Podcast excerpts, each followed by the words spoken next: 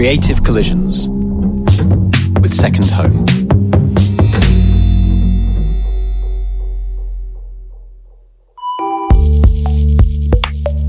Hello and welcome to Creative Collisions, a new podcast from Second Home, a social business dedicated to promoting creativity and entrepreneurship in cities around the world.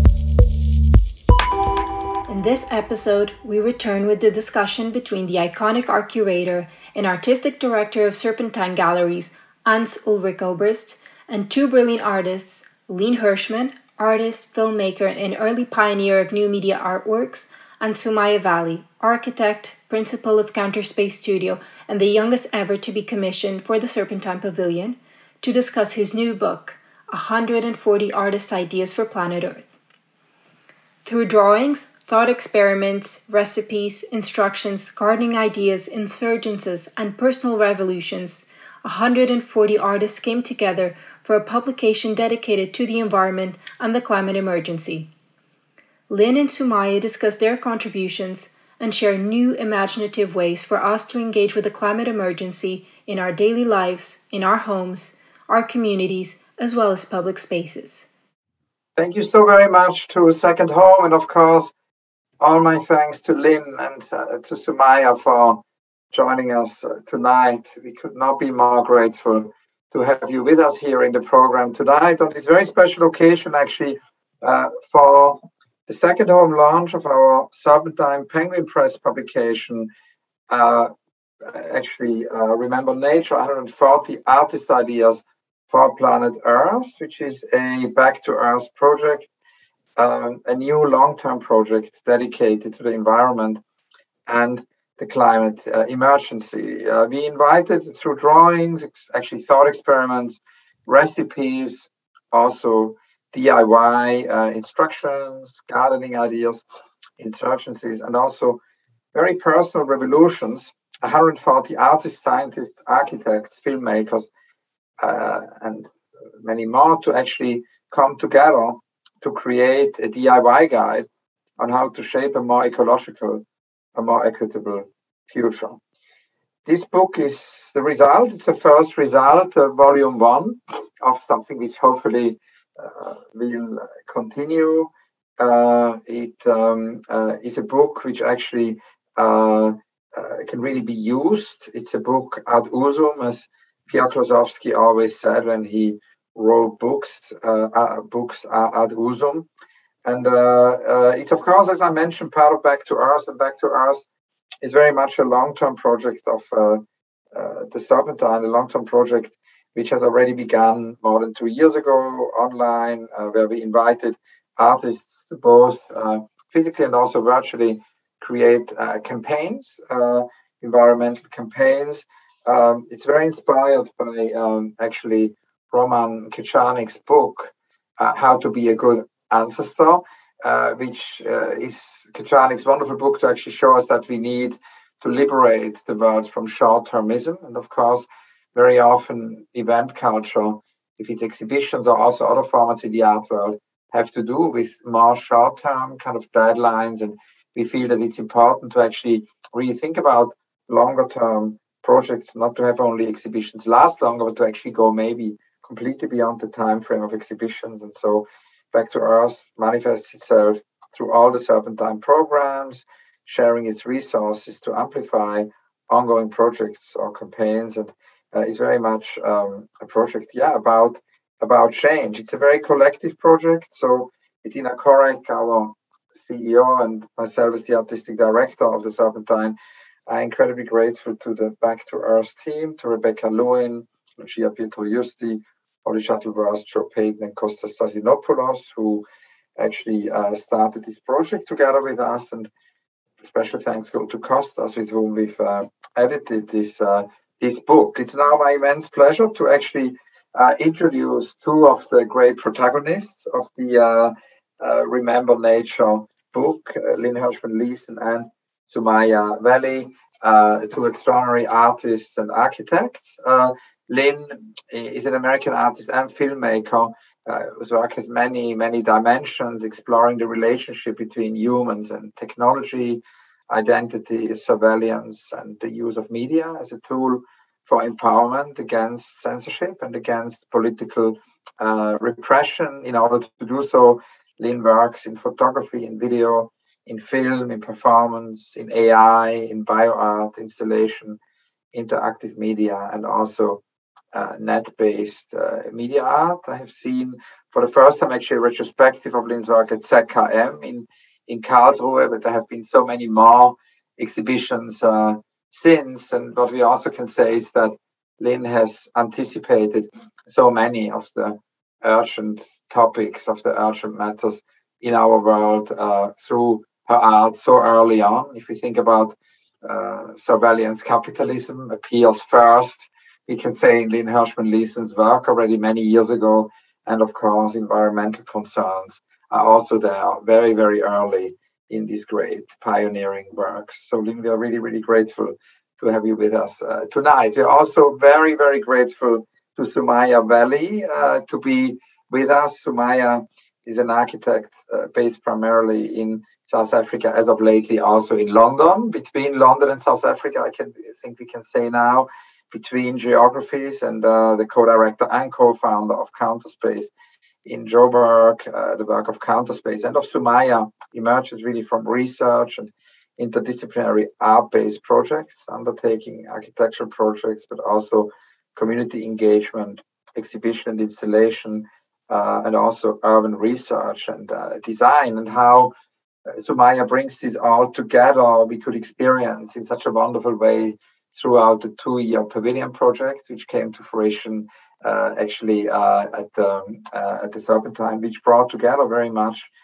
the architectural aspect, the community engagement, and for the first time brought the the pavilion not only to Kensington Gardens but also into uh, many different neighborhoods of London through these uh, through these islands. And so, so Maya, also so grateful that you are with us, and uh, a very warm welcome to to both of you. And I wanted to actually begin um, with a before we talk about the book and your wonderful contributions to the book, um, with a question to um, to Lynn because I've just been watching a clip again online.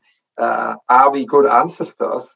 Uh, where you very much, you know, bring up this uh, Roman Krznaric question of uh, uh, the long uh, duration, and of course that has also to do with the fact that if we want to address the climate emergency, we, we need to go beyond the fear of pooling knowledge. We need to bring all the disciplines together.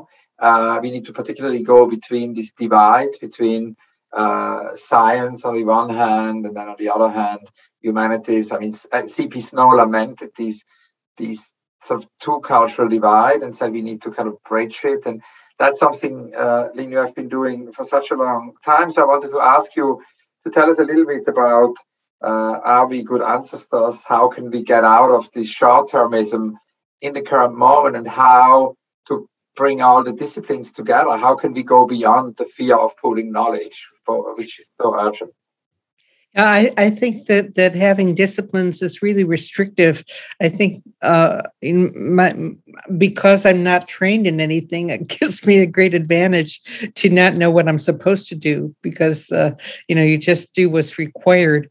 But I think we're at a point now in time where we do have to collaborate and work together and work together with all kinds of people uh, and particularly scientists and understand that we can together make changes that we can't make individually.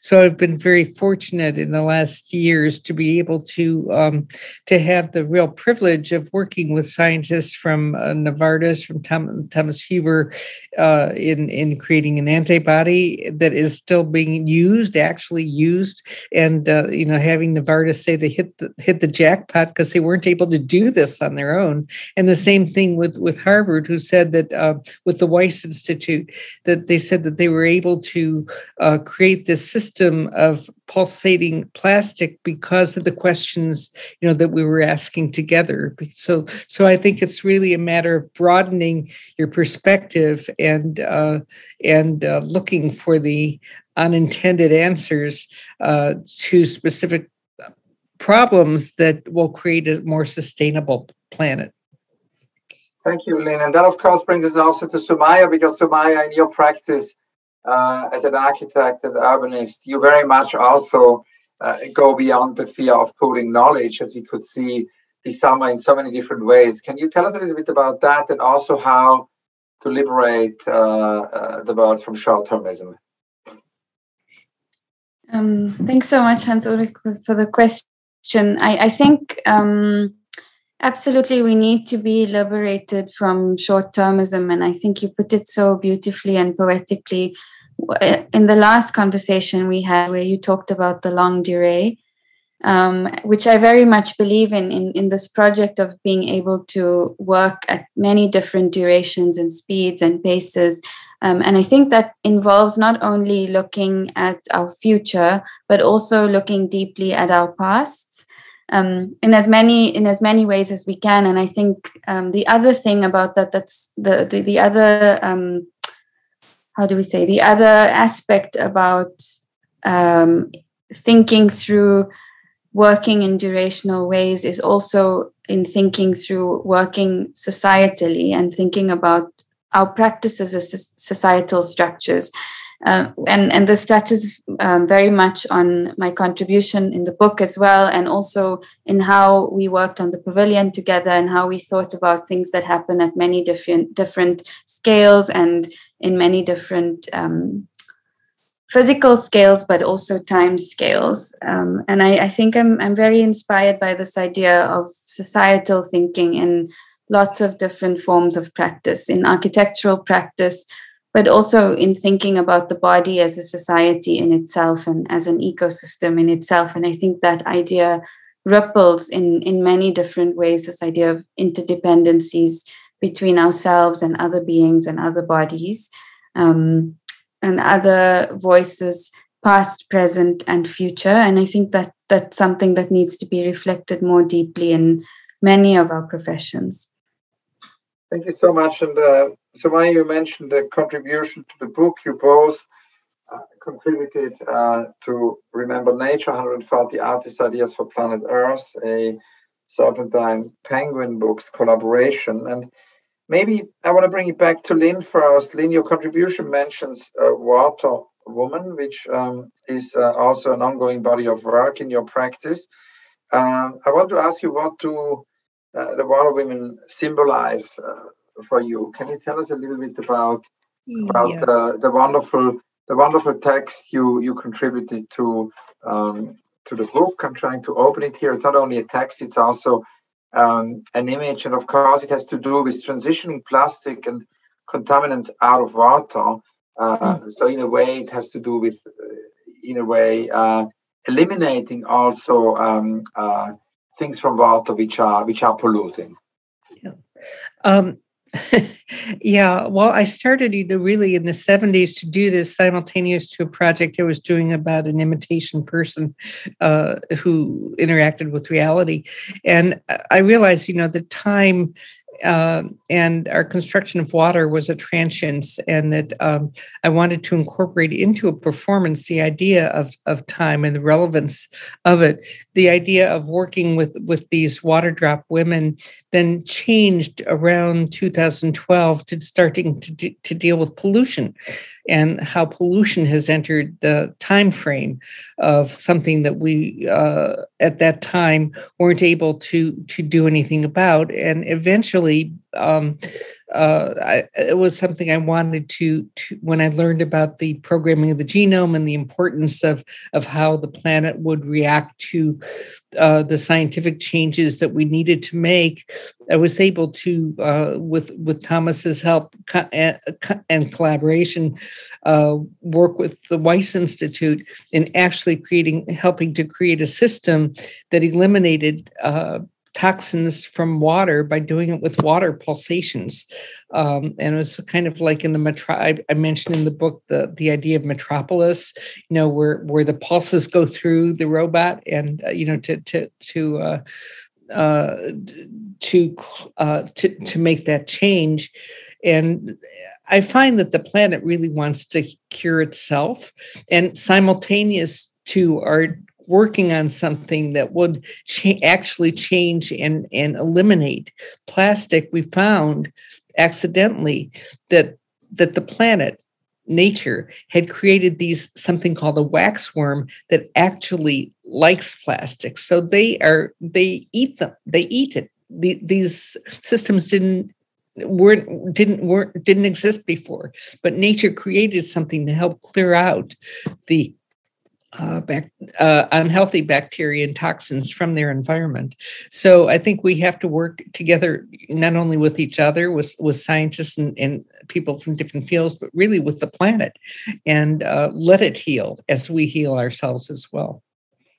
And you say in this text that um, it's about training smart bacteria and microbes to evolve, to consume, actually to dissolve plastic from uh, from water. It's also about creating fountains from these inverted water women, in which hands become spigots to actually emit purified drinking water.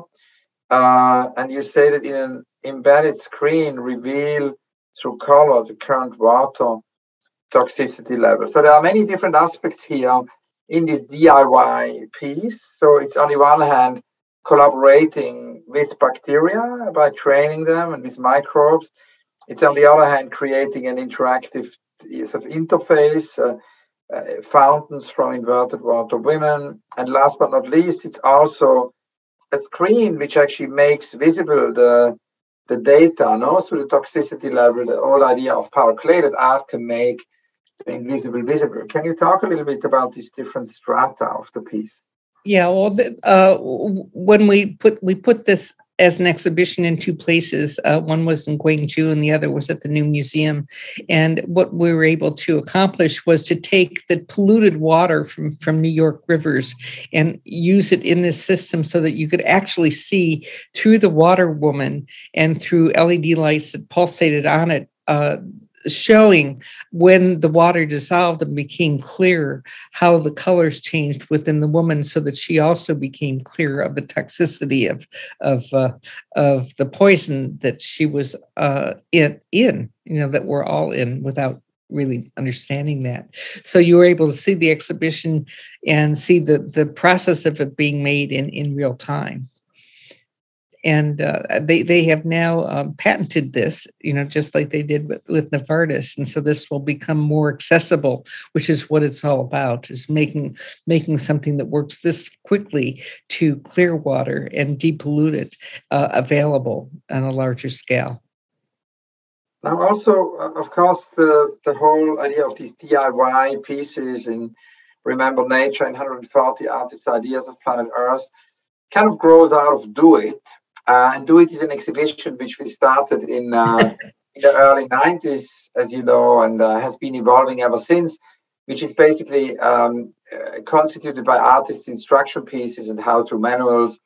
Um, and, uh, and it's in a way also a very sustainable exhibition because, of course, I mean, it has never stopped since 1991. So there have always been do it versions around with many different artists.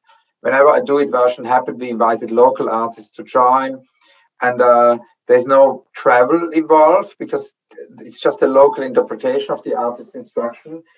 Um, and uh, it's ever evolving, ever growing. And of course, it's not the first time, Lynn, that you have worked with instructions in your art. Uh, so I wanted to ask you a little bit to tell us about the role of how, of DIY, of instructions, of how-to manuals, and of course, lots of different ways how to use instructions in a work. I mean, some conceptual artists use them also uh, yeah i mean to kind of manifest sort of the conceptuality of the work and then in fluxus it was kind of an open score there were lots of different ways how they were used. I mean with some artists it's very open and there cannot really be a wrong interpretation. Um, i remember Sol LeWitt once told me that he really believes that somebody needs to kind of follow how the instruction is executed. For him that was very important. For Alison Knowles that isn't important at all. Uh, make a salad, it's always the piece, no, no matter how we make the salad. So I wanted to see a little bit how you relate to this long history of instruction, because of course there have always been also been exhibitions. I mean, Lucy Lippard, a long time before Do It, did a show in the late 60s, early 70s with his instructions on postcards. That was a big inspiration for us. Mm-hmm. Uh, well, a lot, a lot of the work that I started to do very, you know, early in the '60s and '70s was about interactivity and recognizing that we were cyborgs. The word cyborg was invented in 1960 and it was invented by NASA. So the cyborg is now 61 years old. And but but we didn't know it. We didn't know that we were becoming cyborgs and we didn't know that we could actually interact with art. And so people needed needed to be given permission. I, I remember that, that Bruce Conner once did a piece called Please Touch, and the museum wouldn't let anybody touch what he wanted them to touch.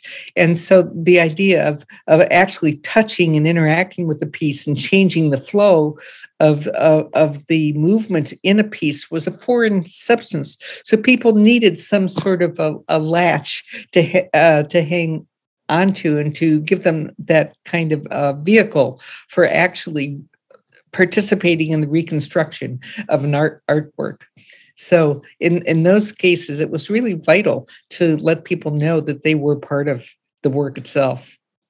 And can you give a few examples, one or two examples of such early works you did where, where that played a role? I, I didn't understand. Uh, yeah, sorry. Uh, could you give one or two examples of like of your own work where you used such instructions in terms of a feedback loop? Um, yeah. Well, for instance, I did uh, uh, Lorna. You know, Lorna was a, a, an interactive work done in the late seventies, where you actually sat in, in in the environment of a room that was on a video screen that was a replica of it, and that you would actually use your remote in order to um, to change the change the dynamic of what the character did, and therefore cause a connection, so that you were virtually the character on the screen and going back and forth. You know, kind of like a like like a double helix between the reality and the virtual world. But there were constant reminders on the screen telling you what to do and that the how the remote should be used. And that that also happened, uh, you know, with with a work called Deep Contact, where you actually had to touch it, where the character on the screen was constantly telling you to touch touch parts of your body, and that would uh, open the location of the of the narrative, and then still later in the um, uh, in in the late uh, 90s when we created the first um, AI bot, Agent Ruby, uh, where people were did not know that they could talk to a screen and have it answer them and have a real conversation with with something that that was virtual. So all of these every time there's a new technology people need need to be instructed and, and given permission um, to react to it because I think that they're frightened by um, by that participation because the, the, training is for disciplines and, and to not trespass those um, those areas that are actually porous and to you know to broaden what what the collaboration could be. Thank you so much, Lynn. Of course, this idea of uh, actually please touch of, uh, of Bruce Conner brings us also, Sumayya, to the way you know you your architecture um, uh, and your projects, um, your urban projects work, um, because these are very much projects which are actually given uh, to the community uh, to interact with, very often in a very non-prescriptive uh, way. And uh, you've written this wonderful instruction actually for the book. Uh, it's called "Feel the Shifting Edges," and that's of course also what you did with your pavilion, the shifting edges of the of the pavilion, what you did with your fragments.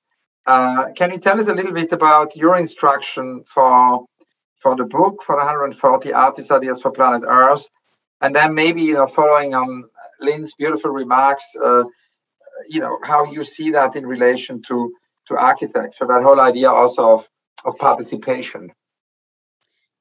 Yeah, absolutely. Thanks so much again, Hans Ulrich, um, for that reflection. I think the the when I wrote the instruction for the book, I was working on on several things. The first thing, of course, that I was working on at the time was the pavilion, and very rightly, as you said, this idea of feeling the shifting edges between past, present, and future, as I mentioned, became really important for the pavilion, but also feeling the shifting edges of the park, um, of Kensington Gardens, and and how how that that edge could be broadened and deepened so that the pavilion also started to touch in many different ways and in many different realms other neighborhoods in london um, physically and also programmatically.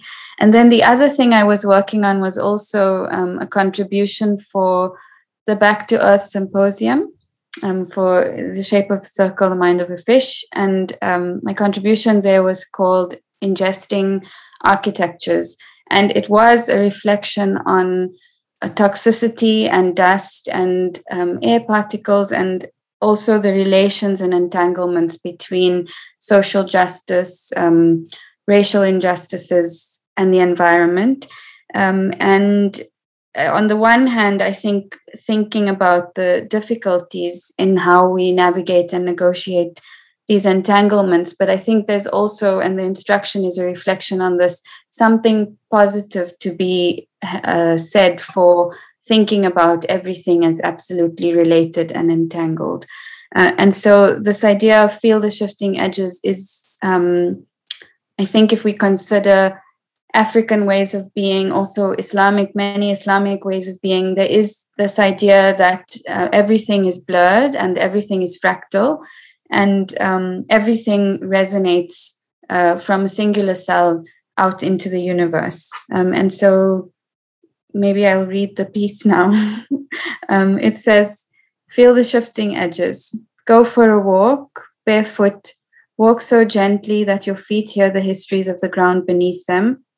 Inhale. Consider where the environment ends and you begin. Walk that line. Where is it? on your skin, in your mouth, in your lungs, in your blood. Exhale. Is that CO2 you? Breathe a trace of condensation on a glass surface. Touch it. Is it a part of you or of the world? Listen to the silences, absences, presences.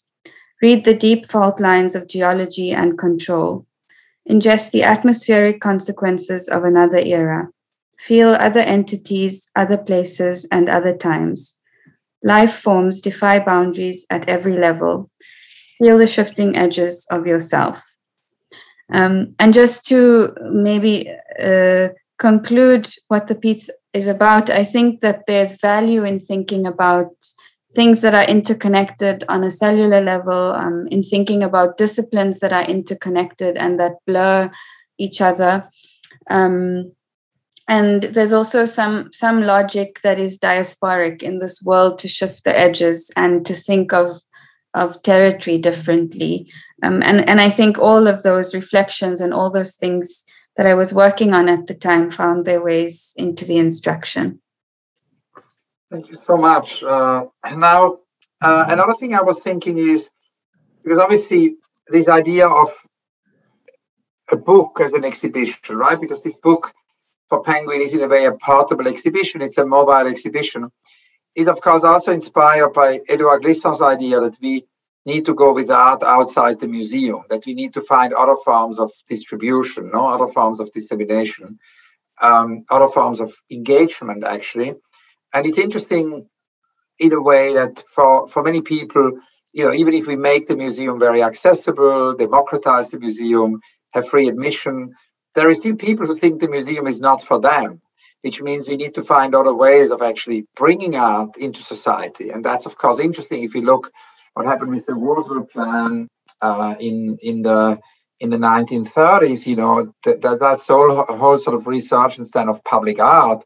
Art was brought as murals to post offices all over the U.S. and in even very uh, remote areas, art centers. You know, were being installed so that people would have contact zones with art where otherwise that would never have been uh, possible. And it seems, of course, important also for our time to find ways how art can go into society. And um, there are many different examples for that. Uh, uh, one is certainly the, the vision or the idea of John Latham and Barbara Steveni when they in the 1960s started this idea in England of the artist placement group, you know, APG, and the idea was, was actually that artists would literally um, uh, go outside the art world and would actually spend time in, in companies, in governments, uh, that maybe every brand and every you know corporation and every government would have an artist in residence, or even better, so an artist on the board. And of course, there have been, I mean, Lynn, when you began, it was the time of the experiments in art and technology. That was Billy Kluver's idea of bringing artists into Bell Laboratories. So there have been a lot of, you know, also in the US and in Asia and in Africa and all continents, there have been endeavors and initiatives of bringing art into society. Uh, uh, but it's interesting that um, uh, today, I think this idea is still in big parts an unrealized project. And uh, the moment seems very good to revisit this idea because we live in a situation, particularly because of the climate emergency, but also because of the post COVID situation. Uh, so many companies, uh, structures, corporations have to pivot. They have to radically reinvent themselves. And uh, who does that better than artists? So I think the moment has come really for this idea of Latham and Steveni to be introduced in a in a planetary way or on a planetary scale.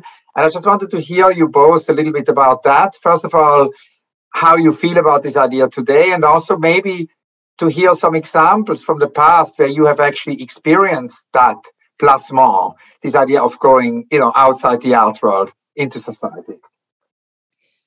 Well, in in the early '70s, I, I did a project um, called the Floating Museum. I don't know if you've ever heard of that. And and uh, what that project did was uh, was bring about 300 artists together to work outside of museum structures because museums at that time were so restricted in what they would show. You know, they wouldn't show comic artists, they wouldn't show women, they wouldn't show performance art. So that was what the impetus was. So we found other places to do the work, and one particular memorable one that that I did was was in San Quentin Prison, where they had all these walls and nothing on them and prisoners who wanted to learn how to do art. So we brought a master muralist in to teach them. And uh, for 20 years, murals were made inside that prison. Now, there was no precedent before that, there was no such thing as public art. But it's a matter, I think, of just being inventive because I think that most places uh, and companies are really receptive to ideas to, to make change where they are. So I and and, and are, are most times very happy to have an artist come to them with an idea for change. Um, I had just finished working as project director, uh, associate project director for the Christo's Running Fence, and that was really an inspiration for me um, of how you do large scale projects outside with farmers and ecologists and engineers and make it all work together prior to that, because I had done a work with sound in the late uh, in late 60s, early 70s that was supposed to be in a museum and the work was closed down, I started working hotel rooms um, because I was constantly told that what I was doing wasn't art because nobody worked with with sound. Nobody did those kind of things. So therefore it didn't fit into the history of what they thought art was. So working in hotel rooms or in store windows or in non-traditional spaces gave rise to a much broader audience and, and a greater sense of of uh, um, of connection by just finding a place that that uh, that more naturally would would fit. I remember I did one project with Michael Asher, and he changed he changed the uh, stairways in front of a needlepoint shop so that you had to walk a half an inch higher when you went up the steps and you saw the whole landscape that was there much differently. And that kind of thing is looking at what what's there and what looking at how you can change the perception very subtly. Thank you lynn. And Sumayya um, i couldn't agree more with the apg idea. I think we need it now more than ever as you said hans ulrich. Um, and on a planetary scale absolutely. I think we need to think about how we bring other disciplines into all of our thinking so that we also have different entry points into all the questions that are facing us.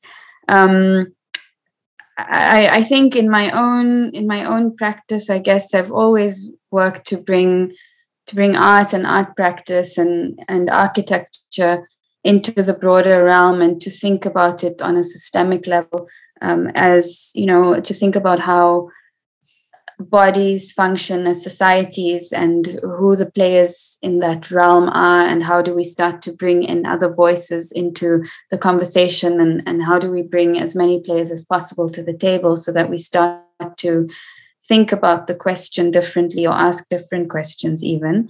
Um, but i think there's something and i'm just reflecting on on the beginning of what lynn said about working outside of in, institutions.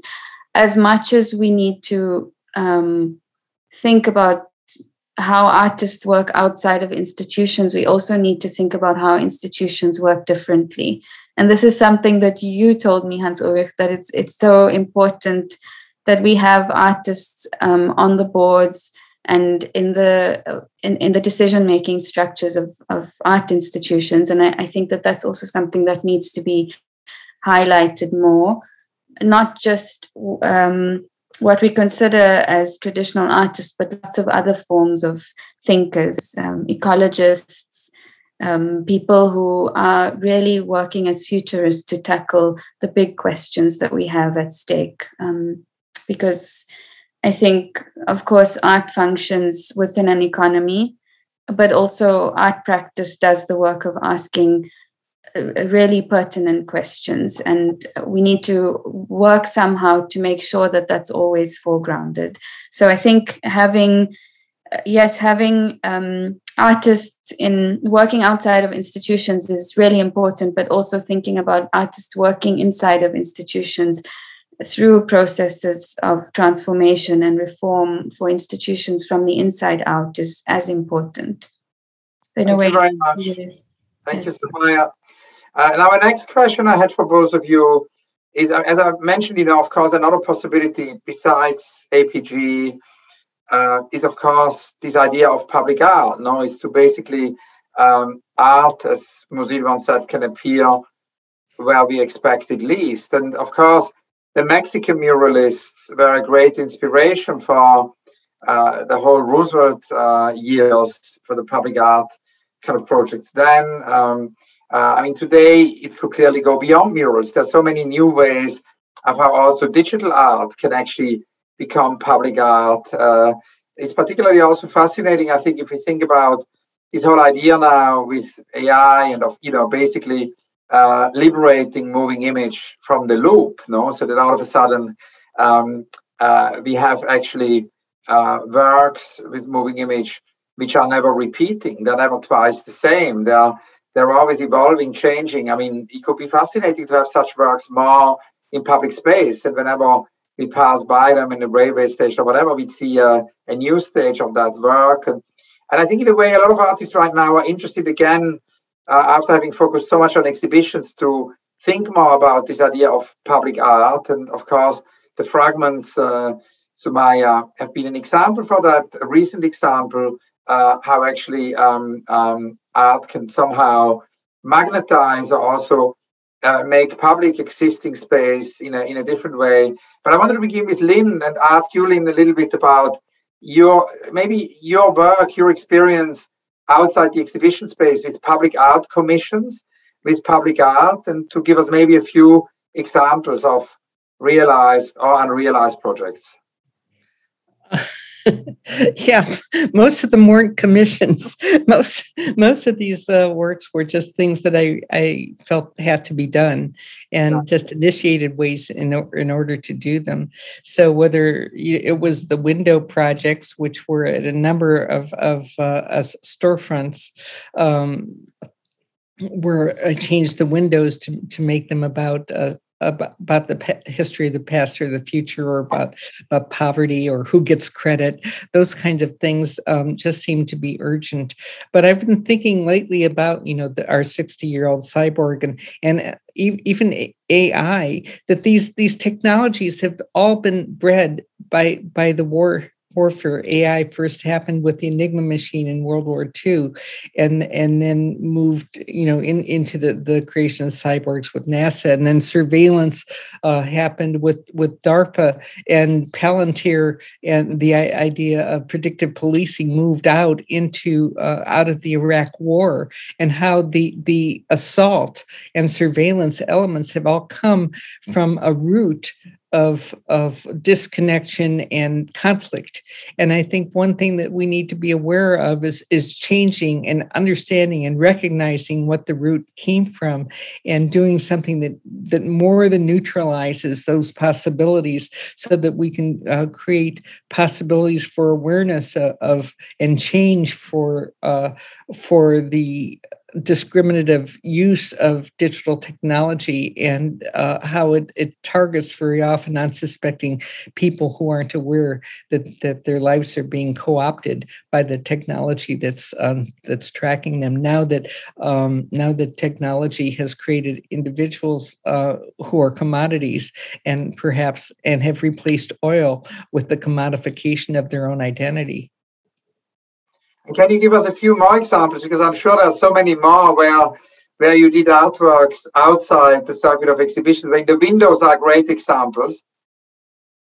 Um, well, everything that I've done, you know, from the creation of Lorna or or the creation of interactive uh, technology or the touchscreen or AI, AI chatbots, all of those were done before anybody knew what they were.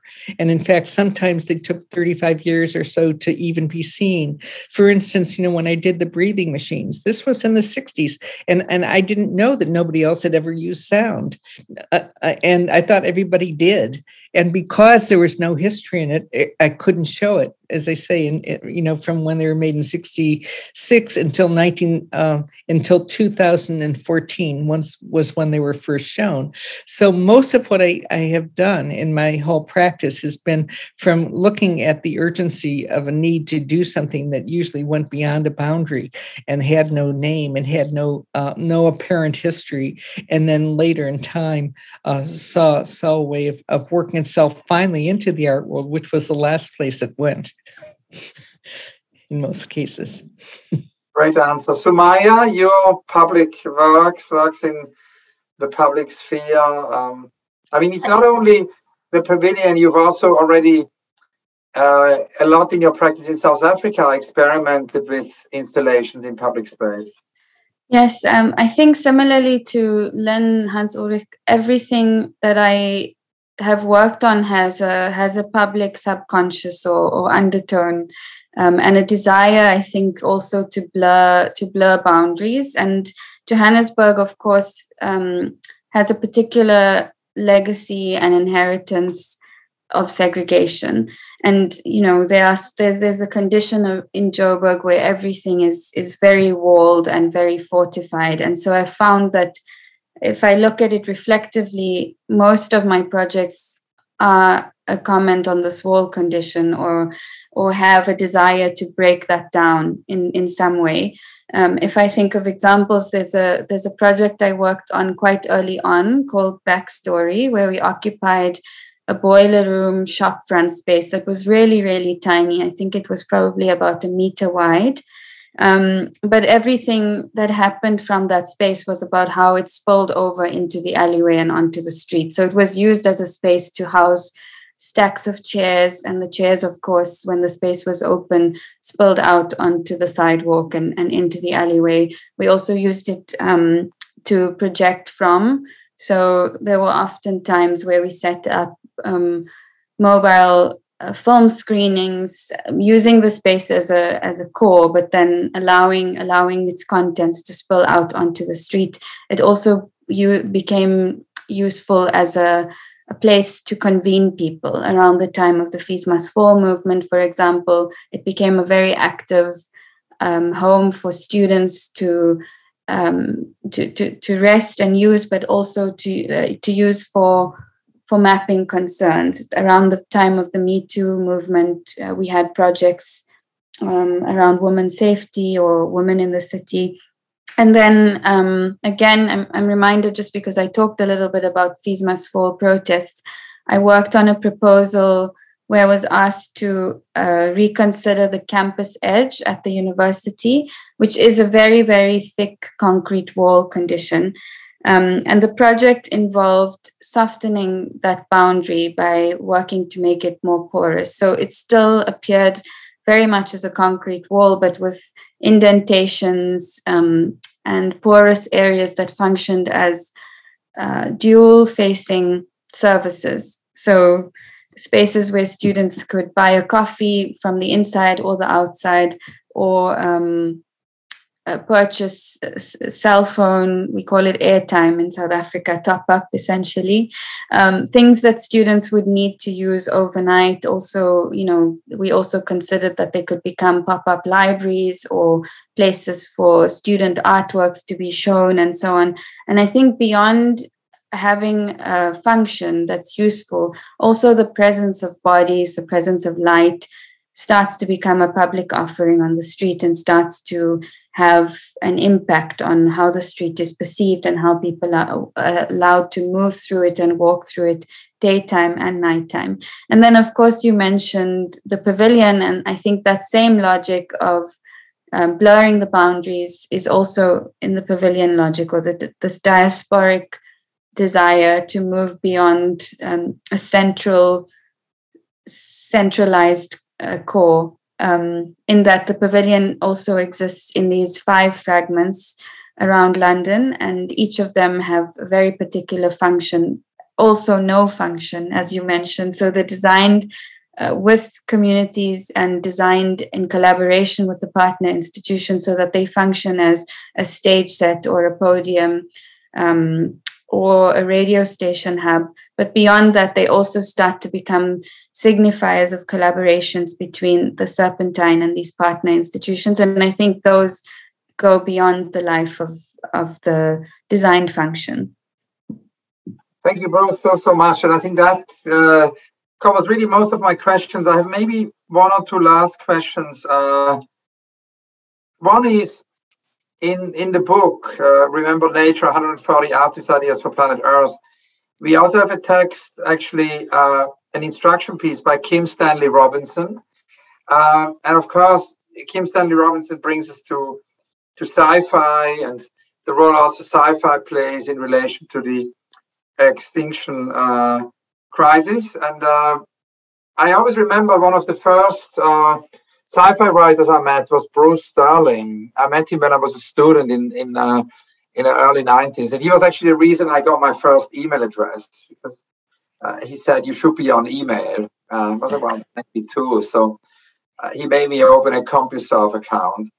Uh, and of course, Bruce Sterling, you know, wrote a lot about uh, in his cyberpunk kind of writing about yeah climate, no, and climate change very early on, and of course, um, Kim Stanley Robinson's recent book is such an important milestone in relation to that, uh, in relation to climate and, and, and sci-fi.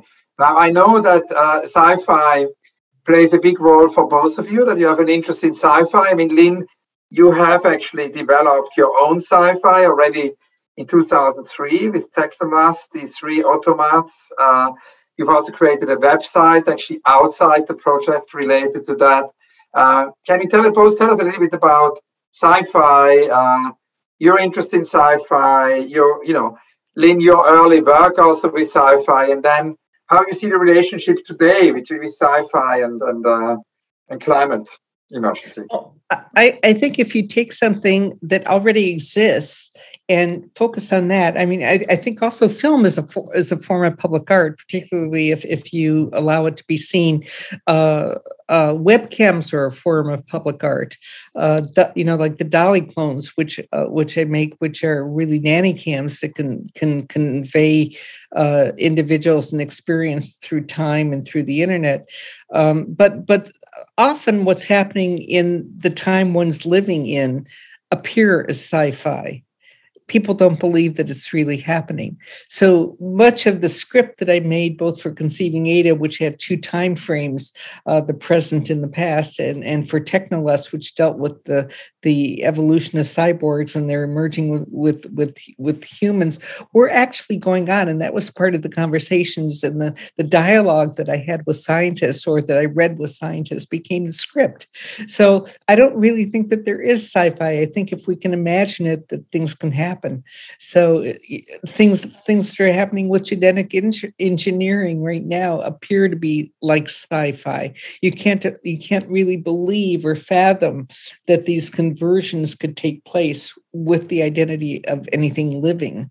But this is the time that we're in, and I think we have to uh, respect and use these possibilities in how we think and how we can uh, we can mitigate the uh, uh, the exigencies of, of life today so that we have something that's sustainable for our future dreaming of sci-fi. Thank you, Lynn. Sumayya? In, in very small ways, I think um, architecture is also a form of sci-fi because it's at its heart, it's propositional and it's future making. Um, and I, I, say that holding a degree of responsibility about what that comes with, um, because I agree with Lynn that if we can imagine it, it can be, it can become possible. And so, in everything we make, we are also writing the future. Uh, but I'm also interested in sci-fi as a medium for opening up dialogue, and I think that fiction is very interesting because it often allows us to talk about things that are too difficult. Um, to speak about in in in very direct or didactic or real terms and so fiction has always been important to my architectural practice in that speculation allows us to be open uh, to talk about um, as i said things that are difficult and you know i'm thinking about uh, issues around identity around hybrid around territory around things that are contested um, and how they can be breached or engaged through fiction. But I also think that thinking propositionally uh, through fiction is really powerful for architecture. And I've, I've always been really inspired by um, Octavia Butler and by many other sci fi thinkers and writers. Um, in, in how they in how they offer possibilities for thinking through architecture as well. And Lynn, who are the sci-fi writers who inspire you? uh, Huxley is, is is one. Uh, certainly, Octavia Butler. So many, uh, and uh, it's really hard to, to just list them right now. But uh, Jules Verne. Um, uh, so just so many people. Just you know, look, looking um, looking at at the meta i mean really sci-fi is just a metaphor for where we are on the planet and where we could be so uh, you know it, it, all could be it, it, any any original thinking could be interpreted as sci-fi sci-fi also brings us to uh, my only recurrent questions in uh, conversations which uh, i've asked you both before but i thought today on the occasion of this book um, uh, actually book event for 140 artist ideas for planet Earth. Remember nature on second home. It could be great to ask you this question again. And it's the question about the unrealized project. Um, because, of course, there are many possibilities why a project is unrealized. There are many different unrealized projects. There are projects which are too big to be realized, too small to be realized, too time intense to be to be realized um, too expensive to be realized, sometimes also um, utopic, uh, sometimes maybe only partially realizable and unrealizable as such, dreams. Projects also, one just has somewhere in the studio, right in a locker. These are the forgotten, unrealized projects. Then, of course, there are the, yeah, I would say the, the competition entries in public art or in architecture, which are unrealized because one didn't win the competition. That's another category of unrealized projects. Um, um, and yeah, this list is far from complete. It's just a few of the many different, you know, um, unrealized projects. Then, of course, censorship uh, projects unrealized because being censored. And as Doris Lessing always told me, also self-censorship projects we might really want to do badly, but haven't dared to do. So within this whole realm of the unbuilt roads, of the unrealized, I wanted to ask you to tell me about a few of your favorite unrealized projects.